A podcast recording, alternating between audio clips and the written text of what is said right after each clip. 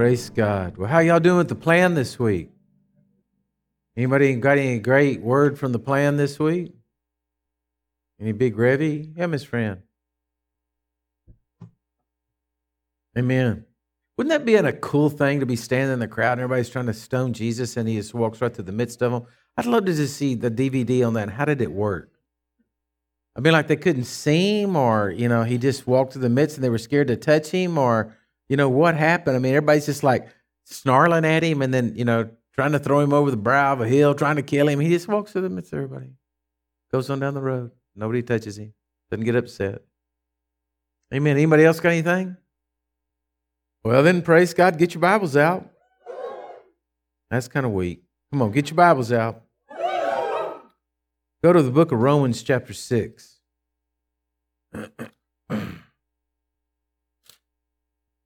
Romans chapter 6.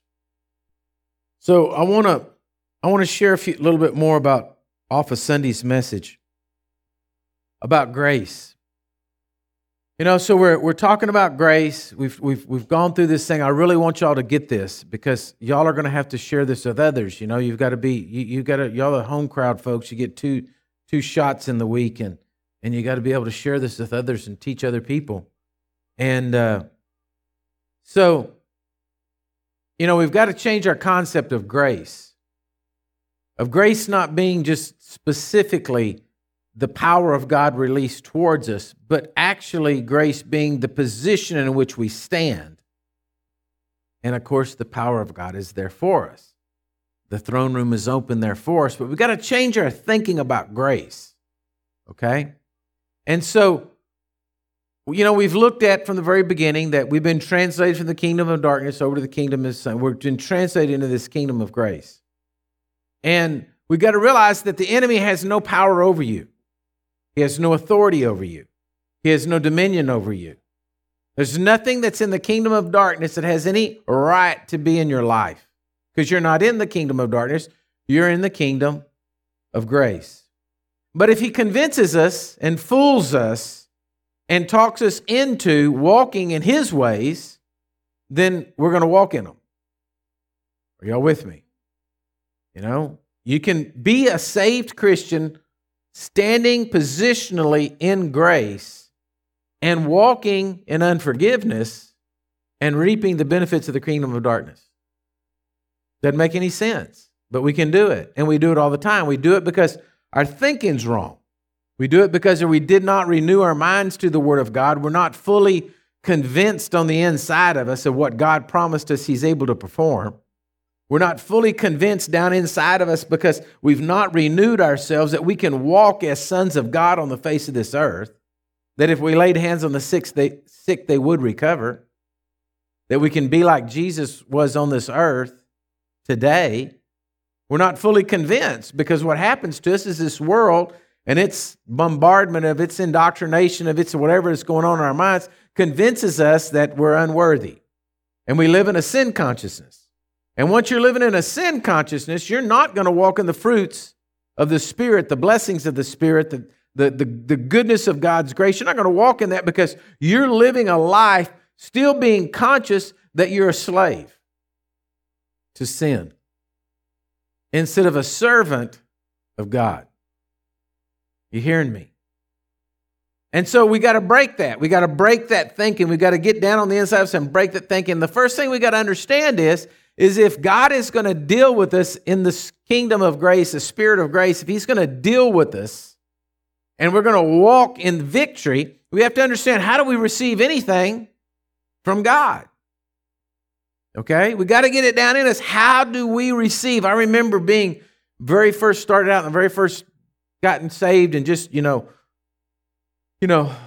6 months into me being born again and going to a church service and a preacher laying hands on me and saying, brother, just receive it. And I thought, receive it? What do you mean receive it? How am I going to receive it? What do you mean receive it? And I ran this over my head, you know, like receive it. Okay, like, you know, how do I do this? And then somebody else would come along, more advanced maybe, and they would help me a little bit, and they'd say, "Yeah, you got to receive it by the Spirit, brother. You got to receive it by the Spirit." And I'm like, "I don't know what you're talking about. I don't know what you're doing. I mean, receive it, go to the post office, you receive the mail.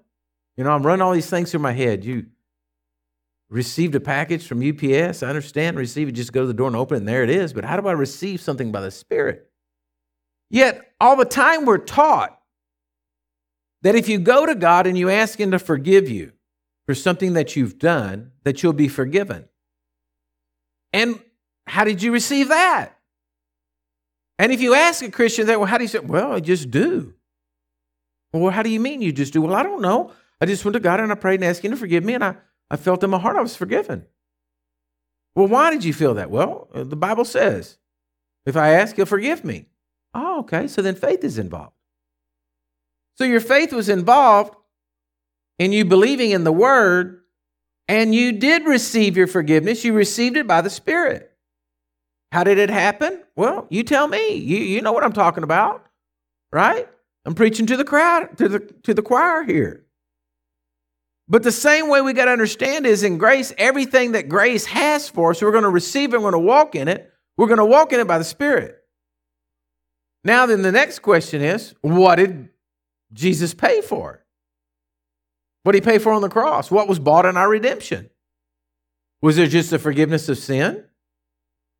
Or was it encompassing everything that, you just look at this way, whatever you can imagine is in the kingdom of darkness, it's the opposite, right? So then he paid for our peace, paid for our prosperity, paid for our joy. He paid for our sickness. He had to pay for everything.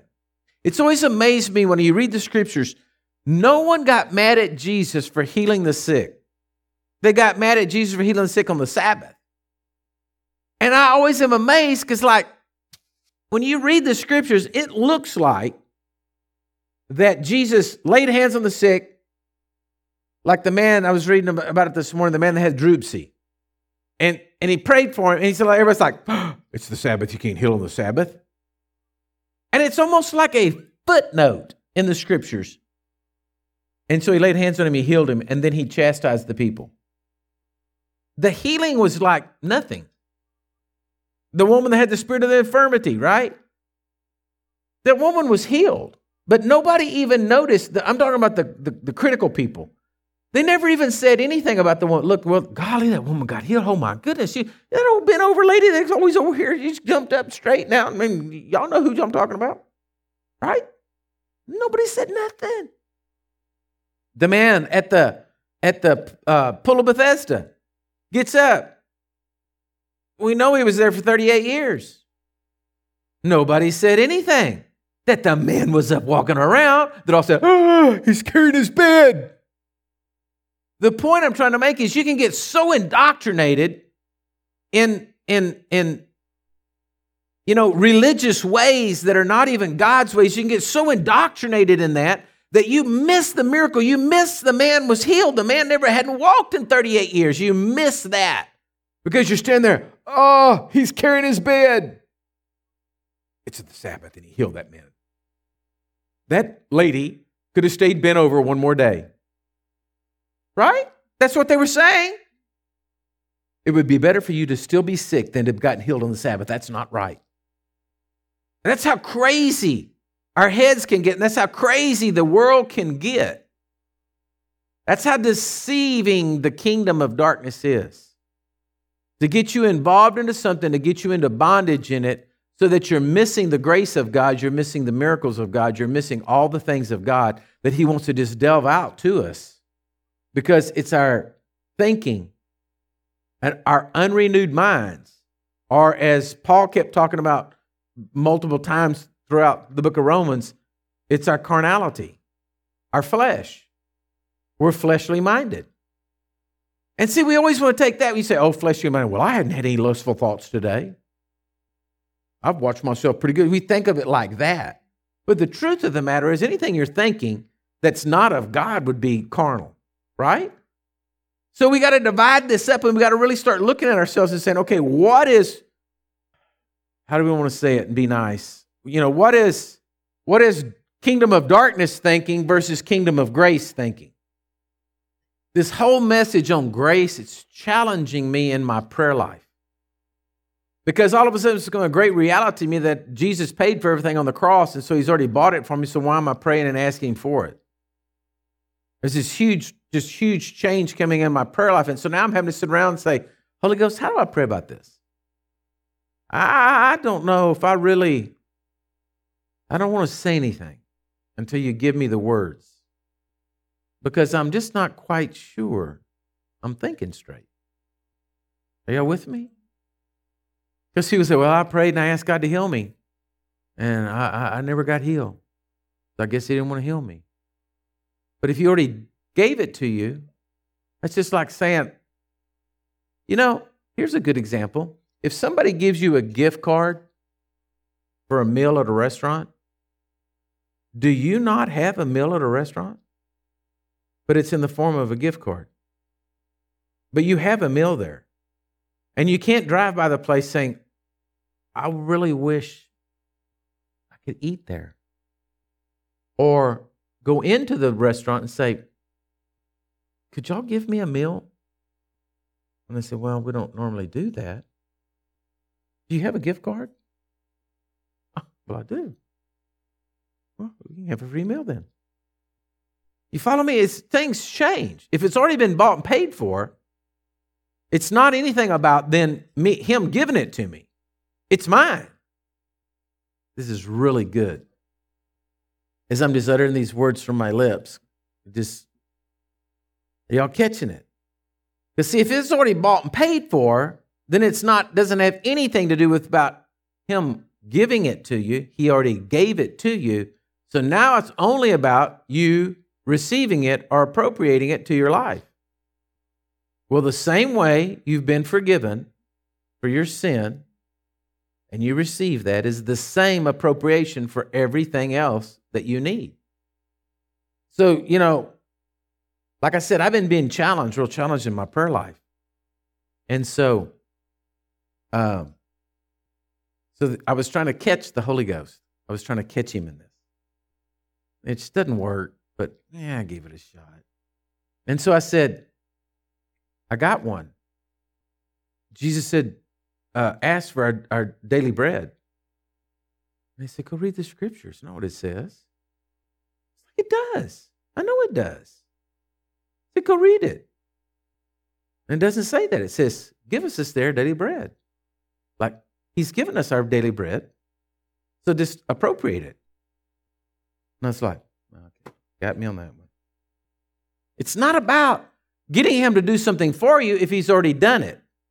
So if on the redemption of the cross at Calvary, Jesus paid for everything opposite of the kingdom of darkness. He paid for everything for you. Well, then it means it's already there at the throne for you. All you've got to do is by the Spirit appropriate it. And with this, you've all done it. You've all done it. You've all gone to the throne and you have gotten something from the throne and brought it back down into your life called forgiveness. It's something you do all the time. For some reason, I'm not real sure why, but for some reason, the religious demons allowed that in the church. Forgiveness. They shut everything else off, but they didn't tackle that one. Because almost any Christian you ask, you say, if you go to God and ask him to forgive you, he'll forgive you. He said, yes. And then sometimes they get turned around and say, well, God forgives me. I know God forgives me, but I don't know if I can forgive myself. Oh, so there's a little darkness still hanging in you. Because now you're self-condemning, even though God forgave you. You following me? So the enemy is always trying to get us tied up so that we just don't appropriate everything that's been given to us through grace. And the only way to walk in is to renew our minds. Now look at here. Look at Romans 6. Jump over in verse 15. It says, what then shall we sin because we're not under the law but under grace? Certainly not. Do you not know that whom you present yourselves slaves to obey, you are that one slaves whom you obey, whether of sin leading to death or obedience leading to righteousness? Now think about this. Anybody that you knew you were freed from something, and you were really glad you were freed from it, you don't want to go back into those ways and get entangled again. Right? Once you're free, you know you're free and it's better on the free side. So you're thinking all the time, I don't want to go back over there, right? But we are doing it in our thinking, because our thinking and our unrenewed minds is keeping us in bondage to things that are not even in God's kingdom, are not even part of his doctrine. So look at these scriptures as I read through them here, thinking about about this great grace. Verse 17. But God be thanked that though you were slaves of sin, yet you obeyed from the heart that form of doctrine to which you were delivered. Delivered from what? The slave of sin, right? And having been set free from sin, you became slaves of righteousness. Okay, being set free from the kingdom of darkness, translated in the kingdom of his dear son, right? Now you're slaves of righteousness. Now we like it over here in the kingdom. I want to be a bondservant of Jesus Christ. I want to stay in grace, right? I speak in human terms because of the weakness of your flesh, for just as you present your members as slaves to uncleanness of lawfulness, leading to more lawlessness, leading to more lawlessness, so now present your members as slaves of righteousness for holiness. He said, look, you've already been doing it. Just like you were living in the kingdom of darkness, doing what it was doing and becoming a slave of it, it's the same principle. Now let's start being over here in the kingdom of God and walking in his glory. So listen to me. See, what happens to us is we say, God says, I forgive you, I love you, you're my children, come to the throne, whatever you need, come get it. And then we say, thank you, Father. I'm so thankful for salvation, that I'm going to live in eternity forever. And I'm not really deserving of anything else. It's that prodigal son mentality, right? He's out feeding the pigs, he's doing it his own way, and then all of a sudden, what is it? Comes to him, senses. He's like, the servants in my father's house, they've got bread to eat and all this. So he goes back totally going to the Father, totally expecting to just be a slave living in the outbuilding just because he was going to get food and it was better than it was in the world. Are y'all with me? That was his mentality. He was going back to God who was offering this amazing grace. God's whole plan was he runs down the road, he kisses him, bring on the best robe, bring on shoes on his feet, give me the robe, give him the ring, and let's get him all back. And that was God's plan the whole time. The son was saying, no, not the robe. I mean, I'm a bad kid. I went out, I've squandered all your living unrighteously. I've been bad. No, Daddy, don't give me the robe. Don't give me the ring. Don't give me that stuff because I just I'm hungry. It's just hard out here eating pig food. I just want to go, just let me live out there in the house with all the workers. Because you see, sin consciousness was keeping him there. But God consciousness was, arms are wide open. Bring on the robes, kill the fatted calf, let's have a party, son's home. He was in full authority. At that moment, in the middle of the road with stench on that young man, God invested him with the robe, put the ring on his hands, put the sandals on his feet, killed the fatted calf, gave everything. He had all authority. When he went from the road to the party, he was a son in full authority.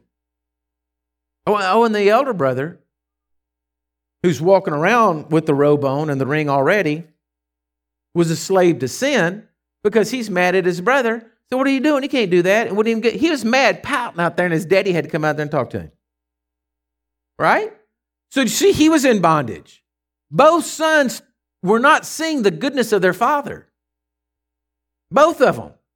Two different arenas of thinking, but both of them were walking in bondage of slaves of sin, because one couldn't accept what God was doing for him because he knew he was wrong, and the other one thought he deserved more, and he was living over here and was angry and said, you never even gave me a kid. That's pretty bad. And what did God say to him? He never asked. All that I have is yours. You know, then just go get one. Well, what's the matter with you? Just go get one. Well, to me, that sounds like a lot like grace. It's already been bought and paid for you, and all you're supposed to do is appropriate it. But you see, it's that weakness within our humanity that we've lived in the kingdom of unrighteousness, the kingdom of darkness. We've lived under the devil's rule and reign for so long, we just freely can't accept that God's that good, and he's going to do that for us.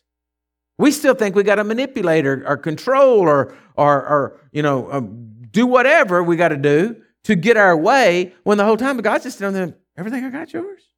What are you talking about? The whole kingdom is yours. So let me just say it to you like this tonight. Do you realize that in grace, all of the kingdom of God is yours? What are you doing with it? That's how big grace is. All of the kingdom's yours. Well, God gives some people some things and some with others, and I don't. See? You're already talking yourself out of it. Already talking herself out of it. He goes on, he says, 20, when you were slaves of sin, you were free in regard to righteousness.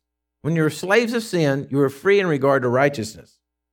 What fruit did you have then in the things which you are now ashamed? For the end of those things is death. But now, having been set free from sin and become slaves to God, you have your fruit unto holiness, and the end, everlasting life. For the wages of sin's death, but the gift of God's eternal life in Christ Jesus. This grace is so amazing. This grace is so great that God gives you not just the kingdom, but he gives you literally everlasting life. Now think about this. This may challenge your thinking, because it's kind of hard for me to grab my little small brain sometimes doesn't want to grab hold of it. When did eternity start for you? Is it going to start? Eternity starts when you die? Or did eternity start when you got saved?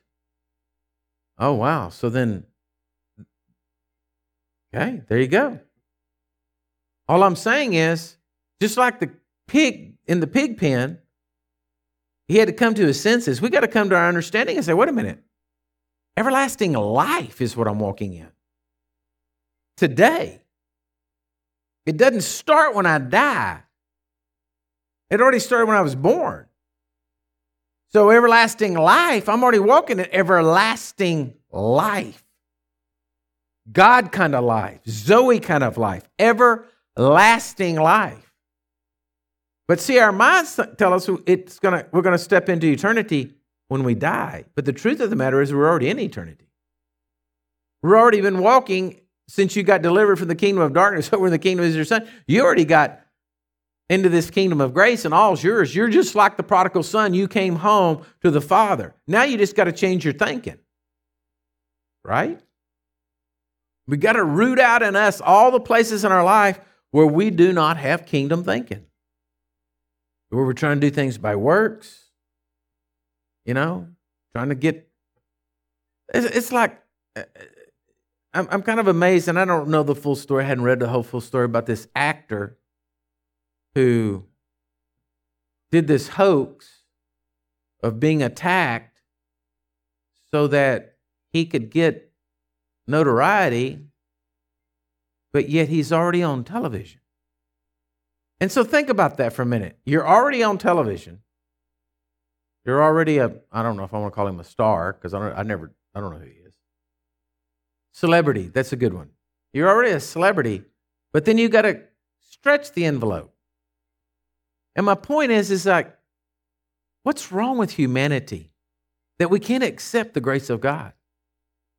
What's wrong with us that we keep having to go in and by works try to earn the grace of God, or by works try to work something around, or try to pull strings and this and that? Why can't we accept the grace of God? That he's already given us everlasting life. The kingdom of God is ours. And so start changing our mentality to the Lord, what do you want me to do with the kingdom? We live in a fallen world, so you're going to have issues.